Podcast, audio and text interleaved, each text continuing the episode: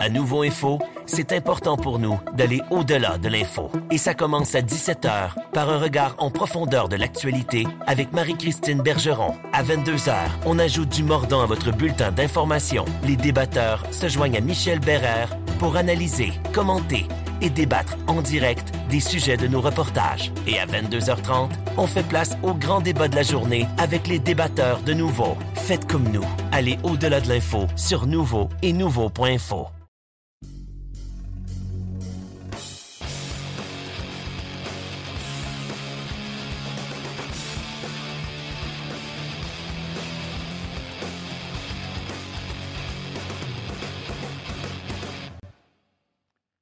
Salut tout le monde, bienvenue à notre nouvelle édition Balado-diffusion sur la glace, 21 décembre, notre dernière présentation avant le congé de Noël, notre dernière présentation avant le début du championnat mondial de hockey junior qui se met officiellement en marche le 25 décembre, mais à compter de demain, on aura des matchs préparatoires sur les ondes de RDS. En fait, il devait y en avoir ce soir, mais en raison de quelques cas de COVID au sein de l'équipe de la Suède et de l'Allemagne, on a dû refabriquer un nouveau calendrier des matchs préparatoires. Donc, ça commence demain soir, 18h, Suisse-Autriche et 21h30, États-Unis-Finlande, des matchs préparatoires sur les ondes de RDS. Il y en aura deux également mercredi, dont le duel Canada-Russie à 18h. Et le tournoi commence vendredi le 25. Évidemment, vous aurez compris qu'il sera beaucoup question du championnat mondial de hockey junior au cours des prochaines minutes dans notre présentation sur la glace. On va avoir plusieurs invités. Le gardien Devin Levi de l'équipe canadienne avec qui on s'est entretenu il y a quelques jours. L'arbitre Olivier Gouin de la Ligue de hockey junior majeur du Québec qui fait partie du personnel des arbitres qui vont travailler cette année au mondial junior dans les circonstances. Ce ne sont que des arbitres canadiens cette année. Il y a 8 Québécois. 5 arbitres et 3 juges de ligne. Alors, on va faire un brin de jasette avec Olivier Gouin aussi. On va parler de l'ouverture de la période des transactions dans la Ligue de hockey junior majeure du Québec. Il y a déjà eu une grosse transaction qui a été effectuée entre Baie-Comeau et Val-d'Or. Et parlant de Val-d'Or, on va aller faire un tour également, s'entretenir en fin d'émission avec le thérapeute Donovan de la Roseville qui travaille avec les Foreurs depuis une dizaine d'années et qui vient d'obtenir un poste avec l'Avalanche du Colorado. Alors, vous voyez, la Ligue junior majeure du Québec, oui, les joueurs sont là pour graduer chez les professionnels, les entraîneurs, mais aussi le personnel des équipes à qui ça peut arriver. Et c'est ce qui est arrivé à Donovan de la Roseville. On va s'entretenir avec lui en fin d'émission. Revenons évidemment au mondial junior. Comme je le disais, ça va commencer au cours des prochaines heures. Et qui de mieux pour parler avec notre collègue Patrick Friolet qui est à Edmonton, le chanceux. C'est lui qui est dans la bulle cette année. C'est lui qui est là. Pat, honnêtement, j'ai eu un pincement au cœur quand j'ai vu tes images hier. J'ai écrit une chronique ce matin sur le rds.ca. Tu sais, c'est la première fois en 23 ans que je n'ai pas la chance d'être là. Alors, je te trouve chanceux. Je vois le tableau indicateur derrière toi. Tu es dans l'amphithéâtre au Rogers Center. Comment tu vis ça, ton premier mondial junior comme ça sur place? Là? C'est sûr que c'est particulier, là, mais comment tu vis ça à date? Bien, d'abord, Stéphane, j'ai une pensée pour toi parce que je le sais à quel point tu es passionné, à quel point c'est une couverture spéciale pour toi année après année. Et je te salue parce que je le sais que c'est un événement qui te tient à cœur et tu pourras le vivre quand même d'une certaine façon. Tu vas pouvoir partager tes connaissances avec les gens. Tout le monde est très heureux de pouvoir t'entendre pendant cette période-là de l'année. Moi, de mon côté, bien, je vais essayer de faire le meilleur travail possible pour te rendre honneur parce que je le sais que tu es assez connaisseur dans ce domaine-là. Et de mon côté, mais je te dirais que ça se passe plutôt bien. Là, c'est la deuxième journée où je suis sorti de ma chambre et que j'ai l'occasion de regarder du hockey. Juste ça, là, juste de pouvoir sentir, entendre les coups de patin sur la glace, là, c'est vraiment quelque chose. C'est la première fois depuis le mois de mars qu'on peut couvrir des entraînements. Donc, hier, il y a eu la formation canadienne, bien entendu, qui s'est entraînée. J'ai eu l'occasion de parler aussi à Cole Caufield. Je vais vous présenter ses commentaires, d'ailleurs, à RDS aujourd'hui. On va suivre l'entraînement de l'équipe canadienne qui se prépare aussi pour son premier match. Mais c'est, pour l'instant, là, oui, c'est des restrictions. C'est difficile comme événement au niveau de la couverture, peut-être, comparativement aux autres années, mais c'est quand même une expérience assez spéciale. Je veux que tu me racontes comment ça s'est passé, le confinement. Tu as eu quand même 4 jours et demi à peu près enfermé dans ta chambre d'hôtel. C'est sûr que c'est pas le fun. Je pense aux joueurs d'équipe canadienne qui en ont fait 14 à Red Deer avant d'arriver et d'en faire 4 autres à Edmonton. Comment on vit ça à un certain moment? Est-ce que tu deviens un peu, je vais mettre un expression, est-ce que tu deviens un peu marabout à un certain moment de ne pas avoir le droit de sortir? Comment est-ce qu'on se sent confiné comme ça, les repas, tout, on n'a pas le droit de sortir de la chambre? Oui.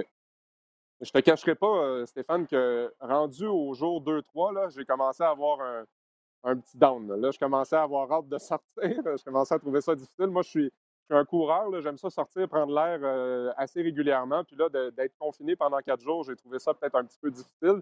Mais en même temps, quand on se compare, on se console. Là, on sait que l'équipe canadienne en a vécu des vertes et des pommures depuis le début de leur aventure à Red Deer. On a été confinés pendant 14 jours.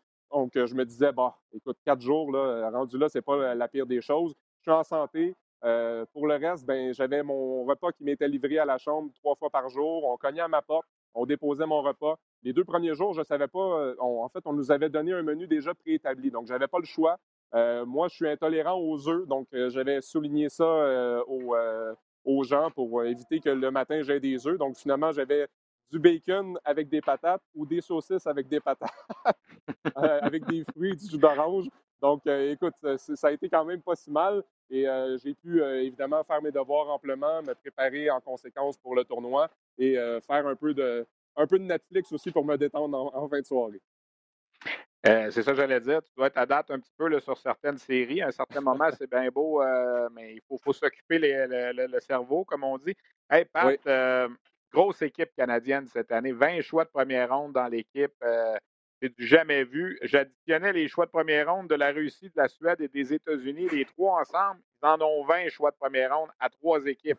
Et le Canada en a 20 dans sa seule équipe. Alors, tu as la chance, là. Écoute, ils sont tous là cette année, à part Alexis Lafrenière. Là. Oui, bon, vraiment, vraiment, on a une équipe de très haut calibre. Et tu le sais, là, on couvre les dispos médias là, depuis quelques semaines. Et c'est difficile vraiment d'identifier. On sait qui va être le premier trio là, avec Kirby Dach, Dylan Cozens et Quinn. Mais en même temps, là, les 3 autres trios, c'est incroyable. On a de la production de tout le monde. Ça va être difficile de dire dans quel ordre. On peut mettre les 4 trios sur un tableau, puis on sait qu'ils vont faire le travail. Au niveau des défenseurs, c'est la même chose. On a plusieurs joueurs qui reviennent de l'année dernière. La principale question, tu le sais, c'est devant le filet. On n'a toujours pas identifié qui sera le gardien numéro 1 et on le fera peut-être même pas avant le premier match.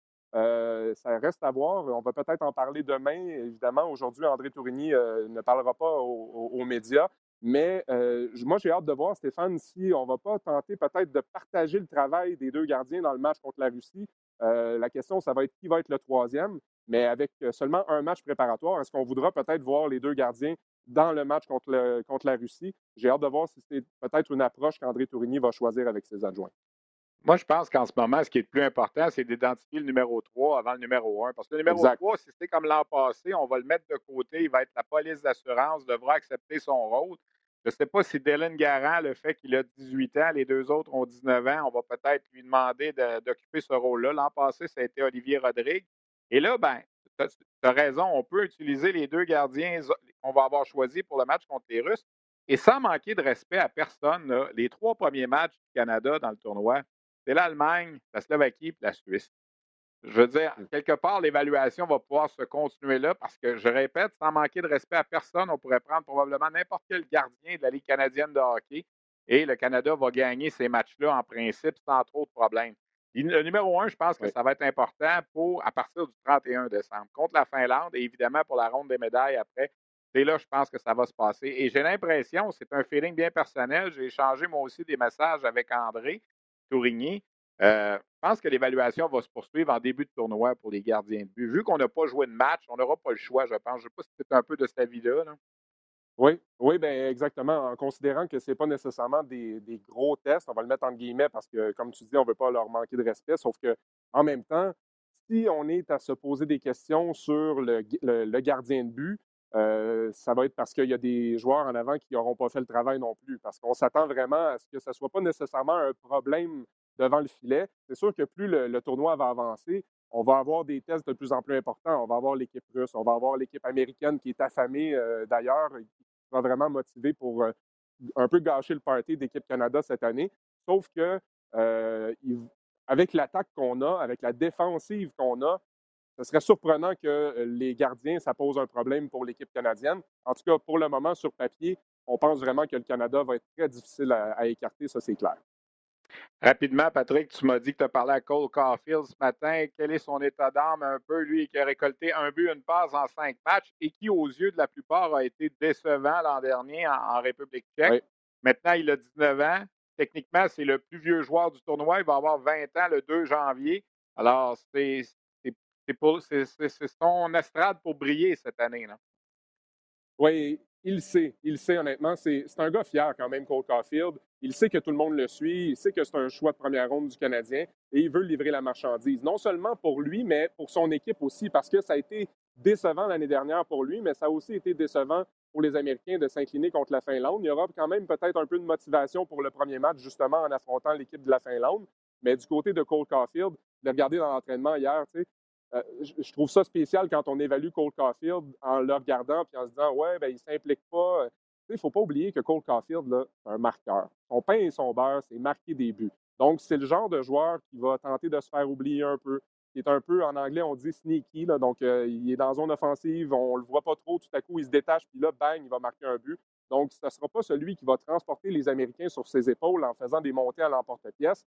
Mais on s'attend à ce qu'il soit capable de vraiment mettre la rondelle dans le filet quand il va avoir des opportunités. Puis pour ça, je suis convaincu qu'il va être très motivé. Il y a des joueurs autour de lui qui sont motivés aussi. On pense à Alex Turcotte également, qui était là l'année dernière. On a vraiment une brigade défensive avec des bons joueurs. On a Jake Sanderson, d'ailleurs, qui appartient aux Sénateurs d'Ottawa. Donc, c'est une équipe vraiment là, qui m'intéresse beaucoup et évidemment pour suivre Cole Caufield, mais pour le niveau de jeu qu'ils vont offrir pendant le tournoi.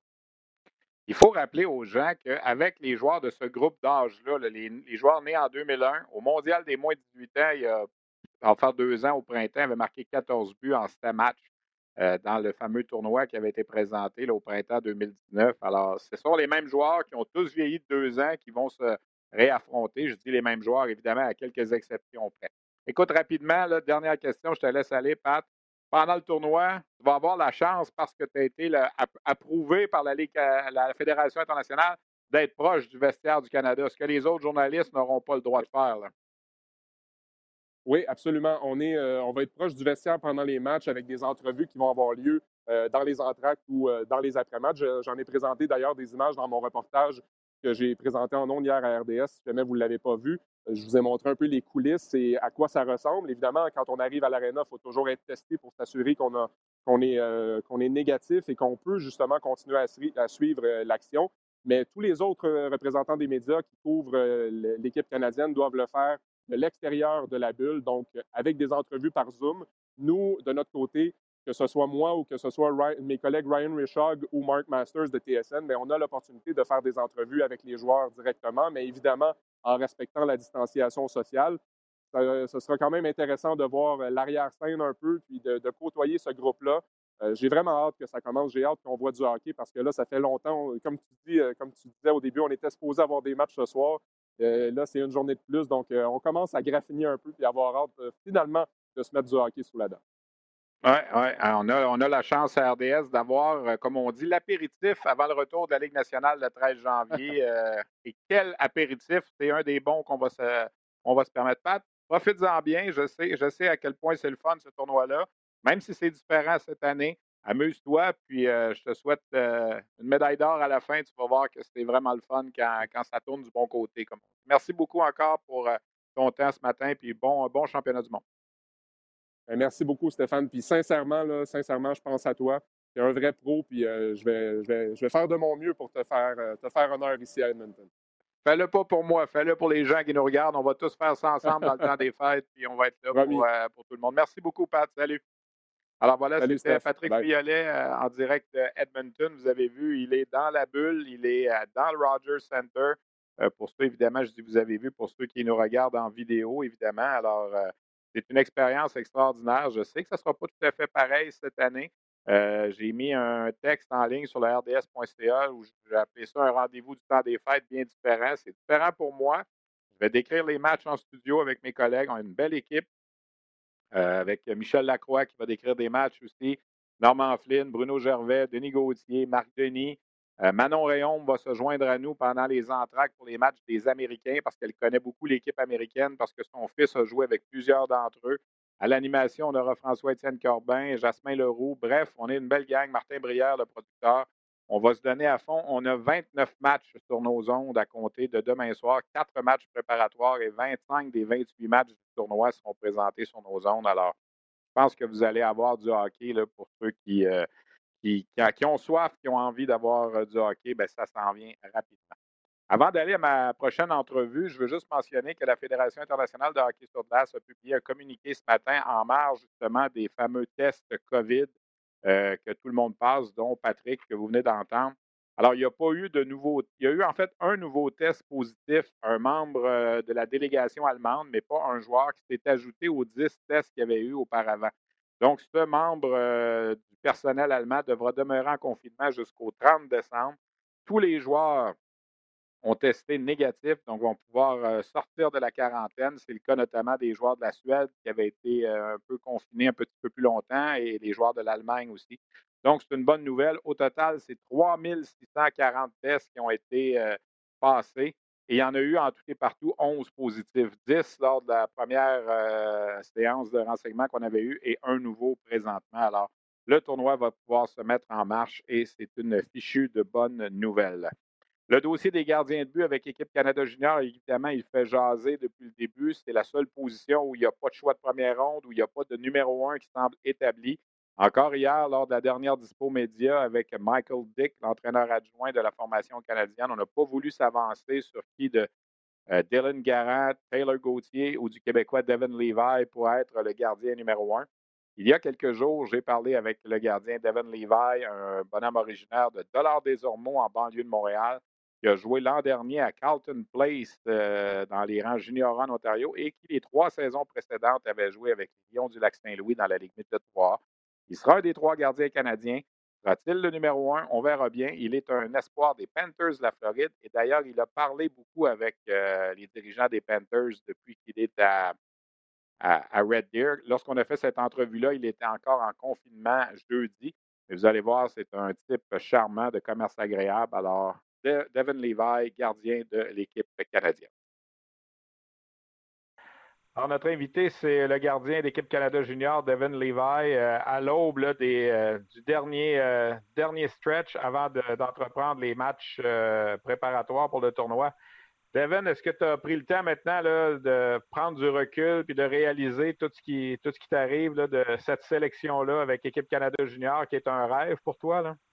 Oui, c'est certainement un rêve. Et, si quelqu'un m'a dit il y a 2 ans que je serais ici, je ne le croirais pas. Alors, c'est certainement très excitant d'être ici. Je suis excité de pouvoir jouer demain, être sur la glace encore et de débuter le tournoi lundi pour un match d'exhibition. T'es probablement le premier gardien de but de l'histoire qui, en l'espace de 2 ans, passe de la Ligue Midget 3A au championnat du monde de hockey junior. Là. Dans le fond, à ton année de 17 ans, tu jouais encore avec les Lions du Lac-Saint-Louis. Il y a des gens qui disaient peut-être qu'il perd son temps un petit peu de jouer une 3e saison Midget 3A. Dans le fond, on regarde aujourd'hui où tu es rendu, puis ça t'a été bénéfique, là? Oui, certainement. Je savais que... Ma décision de rester jouer midget, c'était une bonne décision et j'ai passé une bonne année avec l'équipe et j'ai appris beaucoup. Et il y avait des gens qui ont critiqué ou n'ont pas aimé cette décision, mais à la fin de la journée, j'ai fait ce qui était bon pour moi et mon développement et tout s'est passé certainement bon. On a parlé avec John Goyens plus tôt cette semaine qui nous faisait réaliser que, dans le fond, ta fête, ton anniversaire, c'est à la fin décembre. Alors, ta première saison de 15 ans, c'était presque une saison où tu avais 14 ans, dans le fond, jusqu'à Noël. Donc, tu es un quand même des plus jeunes de ton groupe d'âge, là, malgré tout. Là. Oui, c'est ça. Je suis un late. Alors, mon draft a été poussé en arrière, j'étais avec les 2002 et alors c'était pas ça c'était une partie de la décision de rester jouer midget une année ma 3e année parce que je savais que j'avais une autre année de pouvoir jouer junior pour avant ma sélection dans la LNH. Devin, on ne sait pas comment ça va se passer pour les gardiens de but avec Équipe Canada en ce moment. Il y a toi, il y a Taylor Gauthier, il y a Dylan Garand. En ce moment, là, ça se passe comment entre vous trois? Il y a une compétition. Oui, vous voulez que le Canada gagne la médaille d'or, mais quelque part, il y a une compétition entre vous trois pour savoir qui va être le numéro 1, le numéro 2, le numéro 3. Oui, je parle avec Dylan Garand presque la journée entière. Hier et aujourd'hui, on parle beaucoup. Nous sommes des bons amis. Je suis ami avec Taylor aussi. Il n'y a pas beaucoup de compétition. On veut juste gagner une médaille d'or. Nous sommes sur la même équipe et à la fin de la journée, c'est la décision des entraîneurs et leur décision, tous nos trois, on va la respecter. Le dernier match intra-équipe, tu as fait un blanchissage, 36 arrêts. C'était la première fois que tu jouais 60 minutes. Tu t'étais posé la question. D'ailleurs, je t'avais répondu depuis le 2 mars, depuis le mois de mars, tu n'avais pas joué 60 minutes. Puis là, tu as joué 60 minutes pour la première fois. Tu fais un blanchissage. Est-ce que ça donne confiance que peut-être les entraîneurs vont regarder vers toi en vertu de cette performance-là, entre autres, là? Oui, j'étais juste excité de jouer et de pouvoir jouer un match au complet. Je pense que je joue un bon match quand je suis excité, quand j'aime jouer. Alors, c'était une bonne performance, mais c'est pas le dual be-all. C'est juste un match.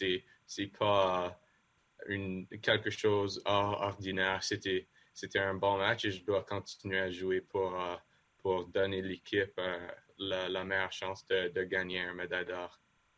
Qu'est-ce que ça représenterait pour toi d'être le gardien numéro 1 là, sur lequel le Canada là, miserait pour jouer ce tournoi-là? Là?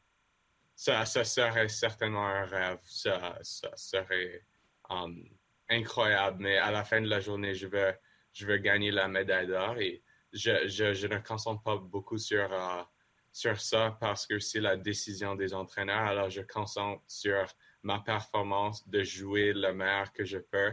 Et à la fin de la journée, je veux juste arrêter des rondelles et ça serait la décision des entraîneurs. Devin, John Gouin, je reviens encore à lui, il nous a parlé de toi. Il t'a dirigé pendant 3 ans. Il a dit... Même s'il n'est pas le gardien numéro 1, il va sûrement être le meilleur coéquipier pour supporter les autres parce que ça fait partie de ta personnalité puis tout ça. Est-ce que tu te prépares à ça aussi, même si dans le fond, tu rêves de jouer? Là? À Nouveau Info, c'est important pour nous d'aller au-delà de l'info. Et ça commence à 17h par un regard en profondeur de l'actualité avec Marie-Christine Bergeron. À 22h, on ajoute du mordant à votre bulletin d'information. Les débatteurs se joignent à Michel Bherer pour analyser, commenter et débattre en direct des sujets de nos reportages. Et à 22h30, on fait place au grand débat de la journée avec les débatteurs de Nouveau. Faites comme nous. Allez au-delà de l'info sur Nouveau et Nouveau.info. Ah oui, certainement, si je joue ou si je ne joue pas, c'est tellement important d'être une bonne personne et un bon coéquipier. Alors, je prépare à jouer, je suis prêt à jouer, mais certainement, je serai un bon équipier si je joue ou si je ne joue pas. Ton cheminement, tu le vois comment après ce tournoi-là? Tu t'en vas à Northeastern première année. Tu vas jouer combien de temps à Northeastern? As-tu l'intention de jouer 4 ans complets pour finir ton université ou c'est quelque chose que, avec peut-être l'organisation qui t'a repêché, on va décider plus tard, quoi? Ça serait un rêve de jouer dans la LNH. Et c'est pas ma décision maintenant. Ça serait la décision des Panthers de quand je suis prêt, quand ils me veulent. Mais je me concentre cette année sur avoir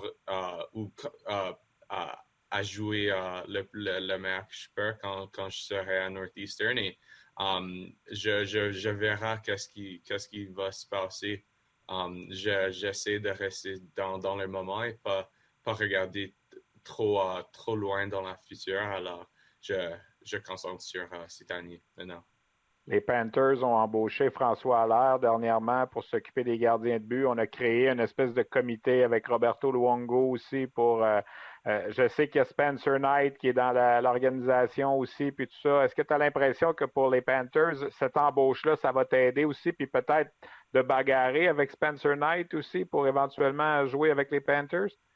L'équipe de gardiens qu'ils ont juste assemblés, c'est incroyable. Je suis très fier de pouvoir être un Panther et je suis très excité de pouvoir travailler avec eux et développer avec eux. Et c'est incroyable. Je suis très excité. Je pense qu'ils vont me donner la meilleure chance que de pouvoir jouer et de jouer la meilleure que je peux et d'être le meilleur gardien que je peux. Alors, je suis très excité pour ça. On s'entretient avec Devin Levi, gardien d'équipe Canada Junior. Devin, avant de te laisser aller, il y a seulement que 2 Québécois là, qui sont nés au Québec dans l'équipe cette année, toi et Jacob Pelletier. Jacob, on l'a plus suivi peut-être parce qu'il a joué dans la LHJMQ ces dernières années, mais toi aussi, l'importance de représenter quand même le Québec, la région de Montréal, de l'Art des Ormeaux et tout ça, c'est quelque chose que tu prends avec fierté. Quand tu regardes ça avec le recul, là, les joueurs nés dans ton année, il y en a seulement que 2 avec l'équipe nationale. C'est quand même une belle réussite, là. Bon, oui, je suis très fier. Je suis très fier de moi et de Jacob. Nous sommes les seuls deux gars de Québec et on représente le Québec. Et je suis très fier de pouvoir représenter tout le Canada, l'île de l'Ouest, lac Saint-Louis, Carleton Place Canadiens, Northeastern et tout le Canada au complet. Est-ce que pendant la période de confinement que tu viens de vivre, est-ce qu'on t'a eu des contacts avec soit les Panthers ou soit avec Northeastern ou comment ça se passe? Est-ce qu'on te laisse tranquille ou on a beaucoup jasé avec toi, là? J'ai parlé avec Roberto Luongo 2 fois. J'ai parlé au sujet du tournoi. Il m'a donné des tips sur juste le tournoi complet, alors ça m'a aidé beaucoup et je suis en contact avec beaucoup du staff. Qu'est-ce qu'il te dit au juste, Roberto Luongo? Il a joué dans ce tournoi-là, lui aussi, 2 ans, 98, 99. Je sais que tu n'étais pas au monde, comme on dit, là, mais qu'est-ce qu'il te dit à propos du tournoi? Il m'a dit de s'amuser et de saisir le moment et ça serait difficile, il y aura des ups and downs, mais c'est juste l'amusement qui va me laisser jouer le jeu que je joue et que j'aime. C'est le fun pour un jeune gardien comme toi d'avoir des commentaires comme ça d'un des meilleurs gardiens de l'histoire de la Ligue nationale, là? Ouais, c'est incroyable.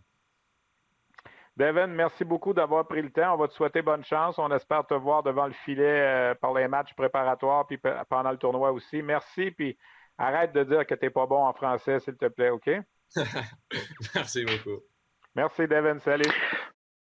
Alors voilà, un jeune homme très articulé, commerce très agréable, Devin Levi, 3 ans avec les Lions du Lac-Saint-Louis. L'an passé, le joueur junior A par excellence au Canada. Il a connu une saison extraordinaire avec les Canadiens de Carleton Place de la Ligue junior centrale A de l'Ontario. Et cette année, il devait commencer sa carrière universitaire avec les Huskies de Northeastern, la même équipe avec laquelle évoluent les espoirs du Canadien Jordan Harris et Jaden Struble, la même équipe avec laquelle a joué également Caden Primo avant de s'amener à Laval l'an dernier. Donc, c'est un Montréalais, Jim Madigan, qui dirige cette équipe à Northeastern. Alors, Devin Levi va se rapporter là après le Mondial junior, mais d'abord, il va tenter d'aider le Canada à gagner le Mondial junior. Le dernier gardien québécois qui a gagné la médaille d'or en tant que gardien numéro 1, c'est Zach Fucale en 2015, tournoi qui avait été présenté à Montréal et à Toronto. Avant de vous présenter ma prochaine entrevue, je veux faire un petit résumé un petit peu des autres pays. Je le disais avec Patrick tantôt, Russie, Suède et États-Unis ont 20 choix de première ronde à 3 équipes. Le Canada en a 20 à lui seul. Les Américains sont 2e. Au total, ils en ont 9. Les Suédois, 6. Les Russes, 5. Il manque évidemment quelques éléments. Les Russes sont pas mal complets. Les 2 leaders devraient être le gardien Yaroslav Askarov et l'attaquant Vassili Podkolzin. J'ai bien hâte de voir jouer Yegor Chinakhov, le choix de première ronde de 19 ans des Blue Jackets de Columbus. Petite anecdote en passant, Bob Hartley m'a téléphoné la semaine dernière. On a fait un brin de jasette pendant une dizaine de minutes depuis la Russie. Et Bob Hartley me parlait en bien de Chinakhov. Il a dit « Surveille-le bien, il a un tir des poignets à la Joe Sakic ». Alors, c'est quand même pas rien quand un entraîneur de la trempe de Bob Hartley décrit Chinakhov comme ça. Son tir sur réception n'est pas adéquat, peut-être pas le meilleur, mais son tir des poignets est hallucinant. Alors, on va le voir à l'œuvre avec l'équipe russe au cours de la période des fêtes. Les Américains, évidemment, on a beaucoup parlé de Cole Caufield, c'est normal. On va le suivre de près ici à Montréal, au Québec, en tant que choix du Canadien. Et les Américains ont eu des grosses pertes. Déjà, Jack Hughes n'est pas là, un peu comme Kaapo Kakko de la Finlande et comme Alexis Lafrenière du Canada. Jack Hughes n'est pas là, mais on a perdu Nick Robertson. Les Maple Leafs l'ont rappelé pour qu'il soit là au début du camp d'entraînement qui va s'ouvrir, on le sait maintenant, le 3 janvier. Donc, Robertson n'est pas avec les États-Unis. John Beecher, qui a été testé positif à la COVID, n'est pas là non plus. Par conséquent, Thomas Bordelot n'est pas là non plus. Il était le co-chambreur de Beecher. Alors, les Américains ne sont pas complets, comme on dit, mais ils ont quand même une excellente formation. Les Suédois, on a annoncé que l'espoir des Oilers d'Edmonton, le tournoi à Edmonton, Philip Broberg, sera le capitaine de la formation suédoise. Les Suédois qui se présentent, faut-il le rappeler, avec 52 victoires de suite en phase préliminaire. Ça fait 13 ans de suite. Depuis le championnat du monde de 2008, ils n'ont pas perdu un seul match en phase préliminaire. 4 victoires, aucune défaite à chaque année. Mais pourtant, ils n'ont gagné qu'une seule médaille d'or. On va revoir le duo de Lucas Raymond et Alexander Holz. Malheureusement, Carl Henriksen a été testé positif à la COVID, ne pourra pas être là. Lui qui avait été le meilleur marqueur des Suédois au mondial des moins de 18 ans il y a 2 ans. Du côté de la Finlande, on va évidemment surveiller Anton Lundell qui revient au mondial junior après avoir raté celui de l'an passé. Il était là il y a 2 ans comme joueur de 17 ans. L'an passé, malheureusement, une blessure l'avait tenu à l'écart. Il sera de retour pour la Finlande. On va surveiller également Stützle pour l'Allemagne, Rossi pour l'Autriche, Jan Michak pour la République tchèque, un autre espoir du Canadien qui est de retour, 2e participation. Les Suisses et les Slovaques, honnêtement, pas grand-chose à se mettre sous la dent cette année. Pour les Slovaques, peut-être revoir le gardien Samuel Lavaille du Phoenix de Sherbrooke, qui a été excellent l'an passé. Je le disais en début de balado, il n'y a que des arbitres canadiens au tournoi cette année. D'ailleurs, on en a parlé avec René Fasel il y a quelques semaines lors de cette émission où il nous disait qu'en raison des circonstances, faire voyager des arbitres amateurs d'un peu partout dans le monde pour venir à Edmonton, entrer dans la bulle, c'était compliqué. Alors, on a décidé d'y aller avec 23 officiels canadiens pour le tournoi. Et de ce groupe, il y a 8 Québécois, dont 6 qui travaillent dans la Ligue junior majeure du Québec. Et les 8 Québécois sont les arbitres Alexandre Garon, Olivier Gouin, Guillaume Labonté, Kevin Maillé et Mathieu Menetti.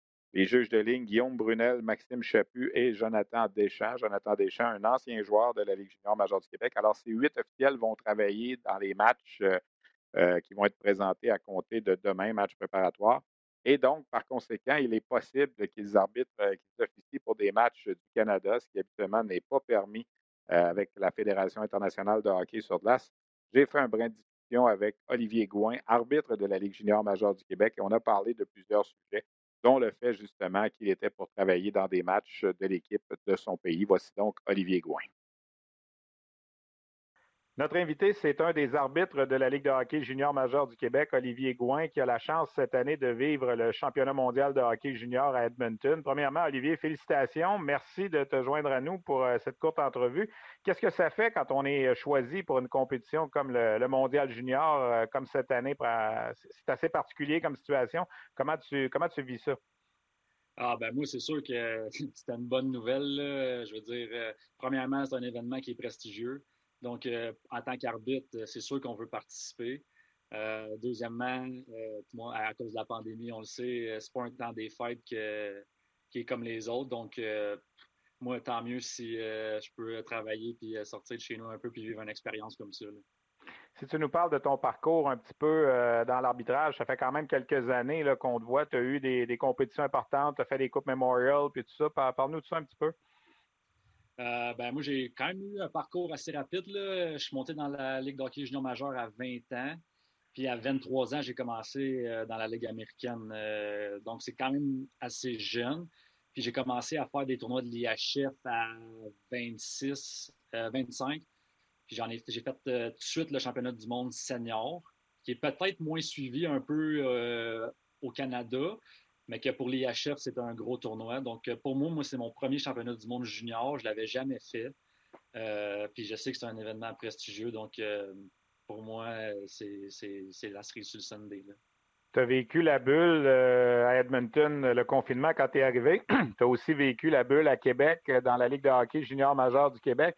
Puis depuis le début de la saison, tu as vécu des matchs sans spectateurs. Tu sais, on va se le dire, des fois, les arbitres, vous n'êtes pas toujours les favoris des spectateurs. Comment vous vivez ça, vous autres, les arbitres, pas de spectateurs? Honnêtement, ça fait partie de la job, normalement. C'est du bruit extérieur qu'on essaie d'éliminer. Quand le jeu se déroule, on ne s'en rend pas vraiment compte. C'est assez intense quand même. Les joueurs, souvent, ils ont hâte de jouer. Donc, c'est physique, c'est intense. Donc, nous, rapidement, on embarque dans la partie, mais c'est plus l'enrobage entre les sifflets, si on peut dire, ou quand un but qui est marqué, que là, on voit la différence. Mais sinon, pour nous, notre travail, ça ne change pas beaucoup. Là. C'est peut-être, mettons, entre les sifflets, quand il n'y a pas de bruit, un entraîneur qui est vocal, bien, je vais peut-être un peu plus l'entendre. Ce qui n'est pas nécessairement une mauvaise chose des fois. Donc, pour notre travail, ça ne change pas grand-chose, honnêtement. On a fait une entrevue avec René Fasel, le président de la Fédération internationale de hockey sur glace, il y a une dizaine de jours. Et ça, c'est une question qu'on lui a posée sur le fait que cette année, ce ne sera que des arbitres canadiens au tournoi, ce qui n'est pas le cas habituellement. Là, et jamais habituellement non plus un arbitre a la chance ou en tout cas le bonheur d'officier le match de son pays. Cette année, ça va être le cas. Là. Vous allez arbitrer les matchs du Canada. Comment tu vois ça, ce facteur-là? Est-ce que pour vous, ça change quelque chose vraiment? Là? Non, puis on s'en fait beaucoup parler que les Canadiens vont arbitrer les équipes canadiennes, l'équipe du Canada et les autres pays peuvent peut-être être fâchés pour ça, mais c'est un gros tournoi pour nous. Chacun des arbitres qui est ici personnellement. Donc, la Ligue nationale est ici. On a toutes nos carrières en jeu ici. Il n'y a personne qui va perdre sa job ou qui va faire un mauvais travail biaisé au risque de mettre sa carrière en jeu à cause c'est le Canada. Au bout de la ligne, moi, je suis Canadien, mais j'ai la fierté de mon travail qui passe avant tout là, et mon intégrité aussi, là, mon intégrité d'arbitre. Je vais te citer, M. Fasel. Quand je lui ai dit ça, il a dit, je vais exactement dire ce qu'il a dit. C'est certain que d'autres pays vont sûrement râler quelque peu. Alors, est-ce que tu t'attends que ça va râler un petit peu plus sur les autres pays? Bien, ça râle tout le temps. Fait que ça soit Canada ou peu importe.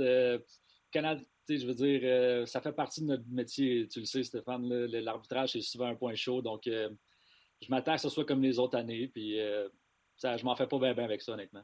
Moi, Olivier, je suis ce tournoi-là depuis longtemps et on remarque toujours que les arbitres européens n'officient pas de la même façon que les arbitres nord-américains. Là, ça va tous être des nord-américains. Est-ce que tu as l'impression, même si vous n'avez pas de parti pris et que vous voulez faire votre travail comme il se doit, que les pays européens vont peut-être, sans le vouloir, être un peu désavantagés de votre façon d'arbitrer? Je pense pas.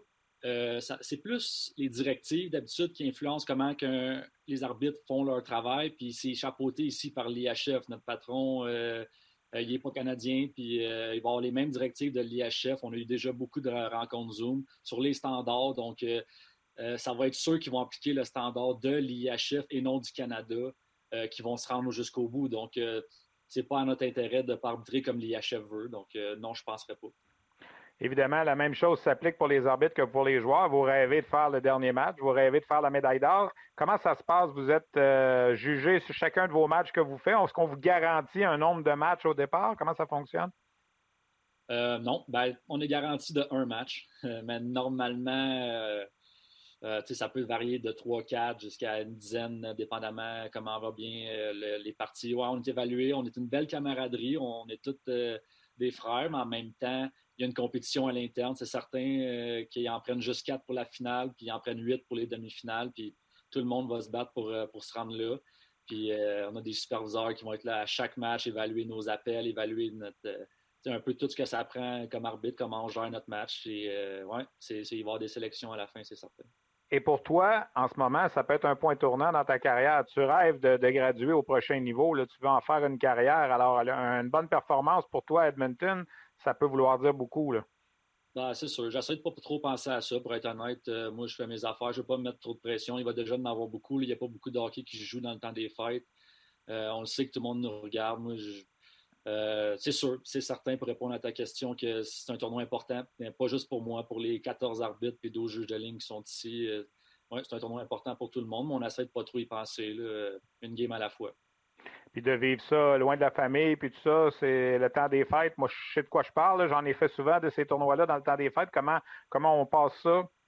Je suis habitué d'être sur la route, je suis habitué de passer du temps dans les hôtels, mais c'est la première fois que, mettons, à Noël, je serai pas chez moi. C'est bizarre, mais en même temps, avec le COVID, j'aurais probablement pas pu voir ma famille de toute façon. Je pense que s'il y a un temps des fêtes à manquer, c'est bien celle-là, que je pense que c'est pas la fin du monde. C'est sûr que c'est pas évident, mais avec les technologies, on peut quand même trouver une façon de se parler, là. Ben écoute, Olivier, on va te souhaiter bonne chance, toi et tes collègues, ceux de la Ligue junior majeure du Québec. On espère que tu seras là au moins le 5 janvier, si ce n'est pas la médaille d'or, au moins la médaille de bronze. Puis bon temps des fêtes à Edmonton. Merci d'avoir pris le temps de nous parler aujourd'hui.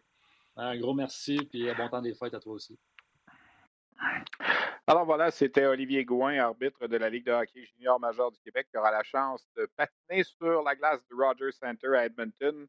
On ne sait pas le nombre de matchs dans lesquels il va travailler, mais c'est une expérience pour les officiels qui est évidemment extrêmement enrichissante. Alors voilà ce qui complète un peu notre bloc sur le Mondial Junior. Je vous rappelle nos premiers rendez-vous Suisse, Autriche, États-Unis, Finlande, mardi le 22 décembre, 18h et 21h30, et mercredi, le seul match préparatoire du Canada contre la Russie à 18h, la Slovaquie contre la République tchèque à 21h30. Malheureusement, l'Allemagne et la Suède ne pourront pas jouer de match préparatoire. Le tournoi commence le 25. On va vous présenter 25 des 28 matchs du tournoi, plus les 4 matchs préparatoires avec toute l'équipe. Je pense qu'on aura un beau tournoi, un beau temps des fêtes, et on va vivre ça tous ensemble à RDS. La Ligue de hockey junior majeure du Québec a ouvert sa période de transactions dimanche, et déjà, il y a eu quelques transactions. C'est bizarre parce qu'il n'y a pas de hockey qui joue évidemment dans la LHJMQ là, depuis le début du mois de décembre. On sait qu'en fait, ça devrait reprendre peut-être vers le 20-22 janvier. C'est comme si, pas qu'on a oublié la LHJMQ, mais lorsque les premières rumeurs de transactions ont sorti et ce premier gros échange est sorti, ça nous a un petit peu pris par surprise. Alors, les Foreurs de Val-d'Or ont décidé d'aller à la guerre. On le sait déjà depuis le début de la saison, ils avaient fait l'acquisition de Jacob Pelletier l'été dernier. Alors, ils sont allés chercher rien de moins que Nathan Légaré chez le Drakkar de Baie-Comeau, qui a marqué 80 buts au cours des 2 dernières saisons. Une saison de 45 buts à 17 ans, 35 buts l'an passé. Cette année, il avait 14 points en 14 matchs avec le Drakkar. Alors, Nathan Légaré va aller rejoindre Justin Robida, Jacob Pelletier et toute la grosse équipe des Foreurs de Val-d'Or qui n'a qu'une seule défaite en temps réglementaire en 15 matchs cette saison. Pour faire son acquisition, les Foreurs ont cédé Justin Sullivan, qui est un espoir qui jouait dans la Ligue Midget 3, un choix de 3e ronde, et également un choix de 4e ronde en 2021, des choix de 1e, 3e et 4e ronde en 2022 et un choix de 3e ronde en 2023. Évidemment, il y a une assurance COVID sur ce troc. Si jamais, pour X raison, on annule les séries éliminatoires et le cas échéant, la Coupe Memorial, le prix sera réajusté. Et vous pouvez vous attendre qu'en fin de saison, advenant que tout se passe bien, certains de ces choix de repêchage-là vont revenir du côté des Foreurs et probablement que Baie-Comeau ajoutera un joueur ou deux dans cet échange. L'autre grosse transaction, c'est celle qui a fait passer l'attaquant Bailey Peach du Phoenix de Sherbrooke aux Islanders de Charlottetown. 46 points l'an passé. Peach, il a joué les 3 dernières années avec Sherbrooke. Il n'avait que 2 passes en 5 matchs cette année. Il s'en va à Charlottetown pour un choix de 3e ronde et de 7e ronde en 2021, et choix de 2e ronde en 2022 et 2023. Les Islanders, on le sait, c'est la meilleure équipe dans les Maritimes depuis le début de la saison. Il y a Jacob Melançon également qui est passé de Québec à Bathurst en retour de 5 choix au repêchage. C'est un peu le mouvement qu'il y a eu depuis le début de la période des transactions qui va être prolongé cette année. Elle ne se terminera pas le 6 janvier, évidemment, puisqu'on n'aura pas de hockey d'ici au 6 janvier. La transaction qui a fait passer Peach à Charlottetown m'a un peu interpellé. Est-ce que le Phoenix a décidé de mettre la pancarte de vendeur pour la perte des transactions? Selon Stéphane Julien, ce qu'il m'a dit, c'est qu'on va attendre de voir ce qui va se passer avec Samuel Lavaille après le championnat mondial de hockey junior et avec Samuel Poulain au camp des Penguins de Pittsburgh. C'est sûr que si Lavaille et Poulain reviennent, le Phoenix sera en meilleure position pour essayer d'attaquer le haut du classement. Advenant que Poulain demeure à Pittsburgh, que Lavaille ne revienne pas, bien évidemment, là, ça va changer la stratégie. Il y aura évidemment d'autres transactions qui vont se faire au cours des prochains jours. Ça va être intéressant de suivre ça. Entrevue intéressante que j'ai réalisée également cette semaine, une nouvelle qui est sortie en début de semaine dernière. En fait, le thérapeute sportif des Foreurs de Val-d'Or, Donovan de la Roseville, travaille avec les Foreurs depuis une dizaine d'années. Il avait été engagé à l'époque où Marc-André Dumont était entraîneur-chef des Foreurs. Il a été là avec Mario Durocher également, qui a été entraîneur longtemps, avec Pascal Daou, avec tous ceux qui sont passés à Val-d'Or là, depuis une dizaine d'années. Il a obtenu le poste avec un poste de thérapeute sportif avec l'Avalanche du Colorado. C'est quand même pas banal. Un jeune Québécois qui va déménager donc du côté de Denver. Alors, on a fait un brin de discussion avec lui. Je vous le présente. Donc, Donovan de la Roseville, des Foreurs de Val-d'Or, qui va devenir un membre de l'Avalanche du Colorado. Si une chose est claire dans la vie de Nicolas Bellefleur, c'est son désir d'être père. C'est fou, j'ai jamais été jaloux de toute ma vie. Puis là, de ces temps-ci, je suis de toi, de Mine, de mon frère, de tous les pères que je croise dans la rue.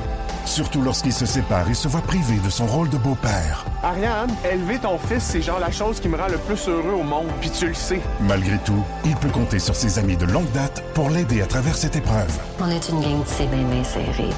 Bellefleur, une série originale Crave à regarder maintenant sur Crave.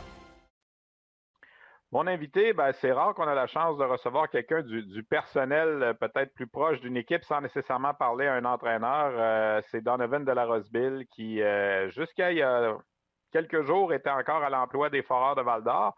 Donovan, j'ai été un peu surpris, mais en même temps content pour toi d'apprendre que tu vas déménager à Denver, au Colorado, et tu vas maintenant faire partie du personnel de l'Avalanche. Si tu nous résumer un petit peu comment tout ça est arrivé pour toi, là? Merci de m'accueillir. C'est pas quelque chose que je m'attendais. C'est vraiment, c'est venu d'un petit peu de nulle part, où j'ai eu vent qui recherchait quelqu'un. Puis cette année, la saison avec Val-d'Or est une grosse saison où on était vraiment tout excités. C'est pas quelque chose que je cherchais à partir, mais une fois que le train passe, tu sautes dessus. C'est une belle opportunité que j'ai été référé par des joueurs. Il y a Matt, le thérapeute en chef du Colorado, il a parlé à quelques anciens joueurs, dont Ryan Graves, Anthony Manta. Puis, il a vraiment fait des recherches. Puis, il a réussi à me contacter pour m'appeler et voir si ça m'intéressait. Et bien sûr, j'étais très excité à l'opportunité et honoré qu'il pense à moi pour ce poste. Donc, si tu nous résumes, qu'est-ce que tu vas devenir pour l'Avalanche du Colorado? Tu vas être là, tu vas voyager avec l'équipe, tu vas être là pour tous les matchs, quoi? Non, moi, je vais être surtout à domicile. Moi, je vais être le Assistant Athletic Trainer / Massage Therapist. Je vais m'occuper des gars. Quand eux autres vont partir sur la route, les blessés qui ne voyagent pas vont rester avec moi. C'est moi qui vais s'occuper de gérer leur rehab et ainsi de suite pour être sûr que quand ils reviennent, ils n'ont pas perdu les 3-4 jours que les deux autres sont partis. Les deux autres thérapeutes, il y a le en chef, ça fait 25 ans qu'il est là. Puis l'autre assistant fait 20 ans. Donc, j'arrive un peu comme le jeune Buck. Les joueurs, on le sait, ils veulent tous monter dans la Ligue nationale. Les entraîneurs, des fois, ils vont nous dire « j'attends pas le téléphone à tous les jours, mais si ça arrive, c'est sûr que je dirais pas non ». Dans le cas d'un thérapeute, est-ce que c'est quelque chose qu'on pense quand on commence ce travail-là? Je pense que oui. Moi, tout de suite au cégep, j'ai regardé voir si je voulais faire thérapeute sport ou physio. Et j'avais vu que Graham, avec les Canadiens, était thérapeute du sport. Et c'est vrai que c'est vraiment ça qui m'a aligné dans cette direction-là. Et si tu regardes dans notre ligue, tu as beaucoup de jeunes thérapeutes motivés, passionnés, qui sont prêts à faire le grand saut et qui recherchent juste ça. Andrew Hawley à Drummondville, Lucie à Sherbrooke, Noémie à Gatineau, Raphaël à Victo, Kevin Elliott à PEI, c'est tous des thérapeutes incroyables qui pourraient faire le grand saut très prochainement. Ça saisit juste de la bonne opportunité, la bonne chance au bon moment pour voir des opportunités comme ça. Je pense qu'il y en a beaucoup qui attendent ça, qui rêvent à ça. Et à un moment donné, il ne faut juste pas abandonner et continuer à pousser. Si tu nous parlais un peu de ton parcours, Donovan de la Roseville, les gens qui ne te connaissent pas, ça fait quelques années que tu es avec Val-d'Or. Si tu nous résumes ta carrière un petit peu à venir jusqu'à présent, avant ce nouveau chapitre-là qui va s'ouvrir là, en 2021. Donc, moi, j'ai commencé, j'ai été choyé dans mes stages universitaires. J'ai eu un stage avec les Canadiens de Montréal. C'est là que j'ai fait des rencontres avec du monde de la NHL. Et Jacques Martin, qui est devenu un ami de famille très proche, m'a référé à Val-d'Or quand que Marc Lambert est parti à Tampa Bay. Donc ça fait 10 saisons de là. Et à ce niveau-là, à Val-d'Or, j'ai été embauché comme thérapeute, puis tranquillement pas vite, je faisais plus de tâches, j'ai aidé un petit peu plus dans la gestion. Puis j'ai eu des opportunités de changer 4,30 sous pour une pièce, mais j'ai vraiment resté avec Val-d'Or, qui m'ont très bien accueilli, très bien traité. Pour eux autres, là, ça a été très émotif. Je ne m'attendais pas à leur annoncer ça. Puis, c'est vraiment une famille pour moi. Puis, je leur souhaite que les meilleurs pour les séries qui s'en viennent. Et pour ma carrière, j'ai été très chanceux. Tout de suite dans le junior et maintenant la Ligue nationale. Tu as parlé tantôt de quelques anciens joueurs. Tu as gagné, dans le fond, la Coupe du Président avec les Foreurs en 2014. Tu parlais d'Anthony Manta qui était là. En quoi ces joueurs-là peuvent t'aider? Là, tu dis, ils ont placé un mot pour moi. C'est à la suite quoi, de la relation que tu as développée avec eux, des traitements qu'ils ont reçus avec toi? Quoi? Bien, c'était surtout côté, quand ils les ont appelés, moi, ils m'ont rappelé après qu'ils aient parlé avec. Puis c'était surtout, est-ce que tu lui fais confiance? Est-ce qu'à ce jour, maintenant, que vous êtes dans la grande ligue, vous avez vu d'autres thérapeutes, qu'est-ce que vous pensez de Donovan? Est-ce que vous seriez à l'aise qu'il vous traite aujourd'hui? Est-ce que vous seriez à l'aise qu'il soit avec vous au quotidien? Parce que veux pas, eux autres aussi ont évolué depuis qu'ils avaient 17, 18, 19 ans et ils m'ont lancé des fleurs. Ça a tout été du positif. Qui m'a aidé? Donc, les jeunes, on le sait pas, là, Ryan Graves, il y avait un beau potentiel, mais j'aurais traité comme n'importe quel joueur junior, tu traites comme des pros, puis à un moment donné, ils deviennent des pros, et ça l'aide à ce niveau-là. Est-ce que ça fait peur un peu, déménager aux États-Unis, surtout dans le contexte actuel, je ne sais pas le côté familial, je ne connais pas ta situation, mais tu sais comment ça se passe de quitter, tu n'es pas un gars de Val-d'Or originalement, tu as travaillé pour les Foreurs, mais tu n'es pas un gars de Val-d'Or, là, tu t'en vas à Denver, c'est quand même pas à côté, là. Non, c'est pas à côté, mais j'y vais avec les deux pieds d'avant. Vraiment, je saute dans la situation. Je suis super excité. Je ne suis pas inquiet, pantoute. J'attends de voir les nouvelles directives avec la NHL, la COVID et ainsi de suite. Mais moi, je fais attention. Moi, je garde la distanciation. Je porte le masque, qui est très, très important pour le moment. Et je ne vois pas d'inconvénient que ce soit une petite ville, grosse ville. Tout simplement de faire attention à ton quotidien. Et pas faire exprès, je n'irai pas me promener dans un Costco ou faire des allées au Walmart et ainsi de suite. Je vais faire attention. Puis je pense qu'eux autres aussi ils font attention dans la Ligue nationale. Donc, à partir de là, c'est pas quelque chose qui m'inquiète du tout, là. Mais même si ce n'était pas de la COVID, juste partir dans un nouvel environnement que tu ne connais pas du tout, il y a quelque part, j'imagine, un certain stress attaché à ça aussi, là? Non. Non. C'est pas, moi, je vais m'ajuster à toutes les circonstances. Je vais peut-être avoir plus de trafic qu'à Val-d'Or, mais je vais partir plus tôt. Il va y avoir plus de monde, il va y avoir plus de choix de restaurants, des petites affaires comme ça. Mais je pense pas que... Les joueurs de Val-d'Or, je les ai traités comme des pros. Là, je m'en vais traiter des pros. C'est la même affaire. Je m'attends que mes journées soient plus focus sur les traitements et moins sur les toutes autres tâches connexes. Mais c'est quelque chose qui m'excite puis que je suis vraiment content de... Peu importe ça aurait été où, là, je suis choyé. L'Avalanche, c'est une organisation incroyable, mais je suis pas inquiet sur aucun aspect. Je l'attends. Les Foreurs avaient une chance de gagner une Coupe du Président cette année, qui sait peut-être même aller jusqu'au bout. Je pense que l'Avalanche est une équipe qui aspire aux grands honneurs aussi dans les prochaines années. Alors, tu arrives quelque part dans un environnement où tu vas peut-être aussi être à vivre des moments assez enivrants, là.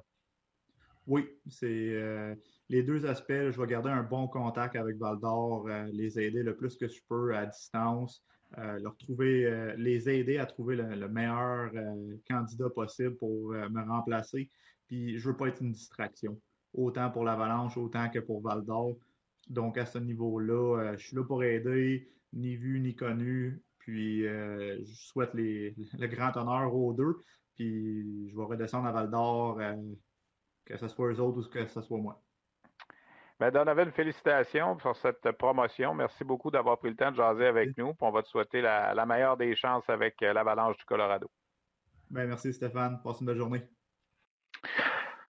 Alors, c'est vraiment intéressant de savoir que des membres du personnel des équipes de la Ligue junior majeure du Québec ont la chance, eux aussi, de graduer dans le hockey professionnel il y a quelques années. Nate Belliveau également, qui avait travaillé notamment pour le Titan Acadie Batters, a fait le saut comme préposé à l'équipement avec les Devils du New Jersey. Et il y en a plusieurs comme ça aux quatre coins de la Ligue là, qui ont la chance de graduer, de monter au prochain niveau, que ce soit des arbitres, que ce soit des gens d'organisation comme Donovan. Alors, je tenais à souligner et à prendre le temps de discuter un peu avec lui.